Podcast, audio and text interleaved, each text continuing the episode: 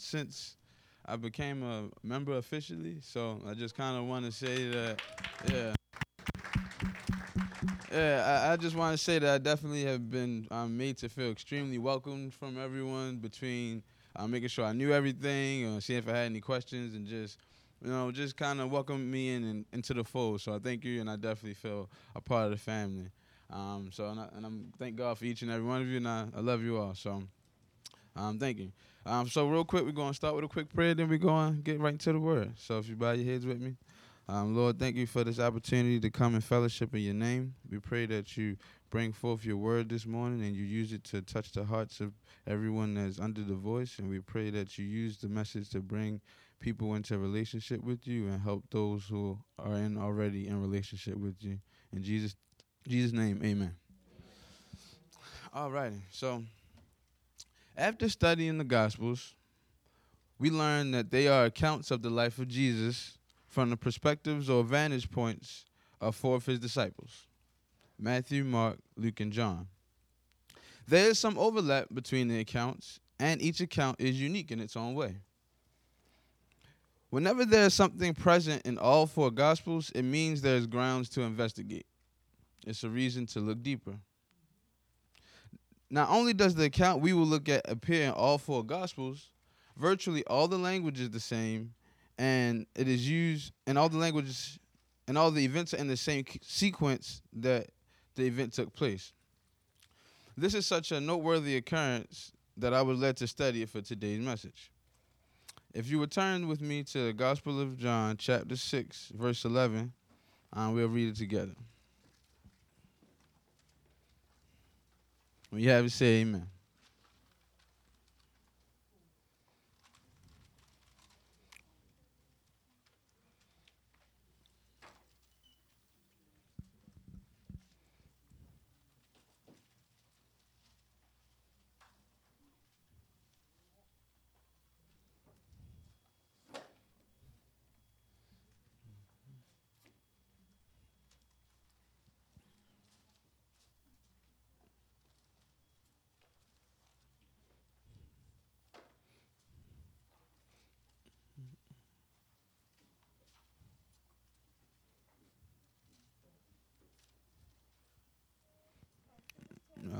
I'm sorry.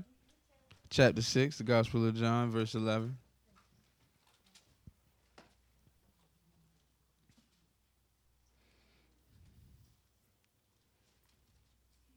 Oh, okay. It's, oh, I see technology. We did that. It's up there too. So I'm gonna go ahead. I'm gonna go ahead and get get, get the read or shout out to the to the to the tech ministry coming through. All right. Jesus then took the loaves and when he had given thanks, he distributed them to those who were seated. So also the fish, as much as they wanted.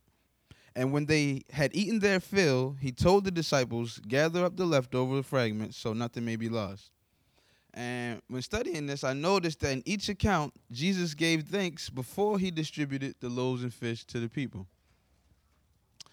So, what I want to do is, I want to examine this narrative, this event that took place, and I want to share my observations with everyone today. And um, I want to talk about this morning. My subject is being faithfully grateful.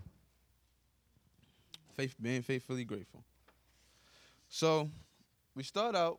Um, Jesus and his disciples are in the Sea of Tiberias, which is around the area of Galilee, and there was a large crowd of people following Jesus. And so Jesus took his disciples and they went on to the mountain. The crowd saw Jesus performing some miracles, and they likely was trying to get in on that. They wanted them to do some things for him, things for them in their lives. Um, Passover was at hand, and with the large crowd closing in, Jesus asked Philip, "Where can they buy enough bread to feed the large crowd with the money they have?" This question was a test. Jesus wanted to see where the disciples' faith was face of discouraging circumstances. Philip says they don't have enough money to buy enough food to feed everyone. Ultimately, he failed the test. Though having seen Jesus do what he does, which baffles me because they witnessed Jesus at work and they still didn't have faith, and they had every reason to. Andrew then speaks to Jesus.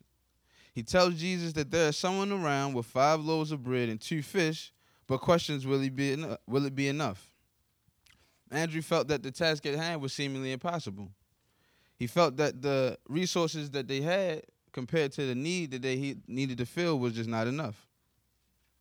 Jesus has the disciples sit the multitude and account about 5,000 people. Jesus then took the five loaves and two fish and gave thanks for them. He gave thanks for them. And he began to pass out the food to all of the 5,000 seated. Jesus could have took issue with the amount of loaves and the fish, or he could have been anxious about the 5,000 head count. He could have even found a reason to complain. Um, when I was younger, my mother used to say that about me, like you'll find a reason to complain about anything. Uh, she told me one time if she brought some lobster home, I would say, you know, it wasn't red enough. and uh, that's that. Jesus could have took that perspective. He could have he could have found a reason to complain, but instead he was grateful, and he thanked God for what was provided. Once everyone was full, Jesus told the disciples to gather up the leftovers so nothing was waste, wasted. So not only did all the 5,000 eat, they all got full and there was leftovers. They filled up 12 baskets with leftovers. After they fed 5,000 people with five loaves and two fish. After Jesus demonstrated his gratefulness by giving thanks, God made the amount of resources that the disciples was worried about enough to fill the need and then some. This is what happens when faithful gratefulness is exercised. The 5,000 recognized what Jesus had done and saw it as a sign or a miracle and identified him as the prophet that they were waiting for. Jesus saw that that they were about to make him king, so they with, so he withdrew into the mountain. I believe Jesus was modeling how to be used by God when he did that, and I'm to come back to that. So, so that's an inside joke from Bible study. We were talking about how when Paul's trying to get you to the point, he say so. So, so this is me trying to get it to the point. So, no matter the circumstances or how things may appear to look, we must appreciate all that God has done for us and be grateful for what He has provided. Furthermore, we must have faith that what He has provided will be enough, or He will provide enough in due time according to His will. So, naturally, next next question is, how do we apply being faithfully grateful to our lives? It's very easy to look at what you have and how far it has to go around, how far how far it has to go, and doubt it's enough to go around. It's very easy to look at what you have, how far it has to go, and doubt it's enough to go around. Don't be like the disciples and be doubtful, despite all the work you have seen God do in your life and those around you. Exercise being faithfully grateful. Be grateful for what He has provided, and have faith that what He has provided will be enough, or that He will provide enough in due time. Also, um, take a cue from Jesus when He uses when God uses you in the lives of others. Be grateful that you were used, and don't seek credit or recognition. Um, so before we, in conclusion, just wanted to give us some tools to carry with us. You know, I, I, like to give us the word and then send us out the door with some tools to use it because I don't want it just to be excited and then run into a situation and be like, well, he ain't say nothing about this. What to do now? Especially right now, right? Because a, uh, we're in a global pandemic, and there's a lot of uncertainty that comes with that and it's easy to feel like you might not have all you need to get through. And so I just wanted to share some tips to help us exercise that muscle of being faithfully grateful. One is a, a gratitude journal. I'm actually wanted to share a log out of mine to just kind of give an idea of um, how it can be helpful and how I use it. Um, I actually I chose this one for two reasons. One, it's the uh, one that I could read because my handwriting is not that great. So um, it just made sense to go with that one. But also, this was the day after I had just moved, and I was kind of in a Uh, a, in, a difficult spot emotionally and mentally because I really didn't want to move, and the circumstances around me moving wasn't the best, and so I just wasn't feeling feeling good about it. So I, I did a gratitude journal that day. I was um grateful that I had a successful move because I moved a lot in my life, and I really don't like moving, but you know it went all it all went well, so I was grateful for that. I had support from Dayton, which is my brother, and that's my moving buddy. We knocked it all out. You know, we don't even gotta say nothing to each other. We just go and we start moving. You know, he know we're in the grab. I know we're in the grab. We know when to flip it, turn it. we just move it, and yeah, we got it done. I appreciated that. Um, I was grateful for the will to continue. I was grateful for a spirit of optimism. I was grateful that I moved into a safe neighborhood. Relatively, still, you know, relative, relative, relative. Um, I was grateful for a fresh start. I was grateful to be in a different space. I was feeling grounded, and I was also grateful for that. Uh, my mother and my sister uh, FaceTimed me just to see how I had everything set up, and they just wanted to make sure I was in good spirits, and I was grateful for that too. Um, I'm 28 right now. I was 28 then. I'll be 29 in a couple weeks, but um, I was just grateful to have lived and be living 28 plus years of life. I was just grateful for that. I w- was grateful for having perspective and understanding and for having peace of mind. And so, you know, at the end of that, you got these 12 items that you're grateful for that, you know, things God has done in your life. And you got this one situation that, you know, not the not the most ideal, but you know, when you weigh it out, is it what's really there to be unsatisfied about, or what do you have to not be grateful for? Um, and that's how it helps me. Um, it also reassures me that if God has done all these things, He probably to do some more things, especially in the areas that I'm trying to, uh, I might be worried about. Something else that could be helpful is watching the show called Undercover Boss. I don't know if y'all heard of that.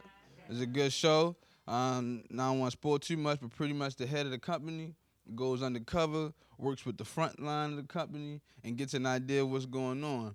And you really see what goes on in people's lives. Um, and you might think you got it rough. You might think you're having a rough day or you had a rough situation. You, you watch Undercover Boss, you be like, okay. Well, you know, I I haven't been through that, or that's not my situation. So, I'm grateful for that, and I, am I'm blessed for what I got. You know, I I'm, I'm, i got this. I can handle this.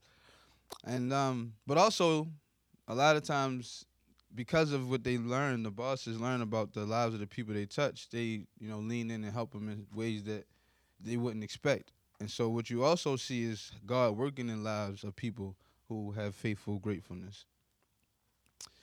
Also, you know, if you're kind of feeling like you want to flex that muscle of being faithfully grateful, just think about what happened with those five loaves and two fish after God after Jesus gave thanks for them. Just think about what God did to them, did with them. Fed five thousand people. They were all full, and he had leftovers. And um, that's just that's just powerful. And if you reflect on that in those moments, then that would definitely be helpful to you in your spirit. Um, I just wanted to bring that to you, and thank you for your time. In Jesus' name, amen.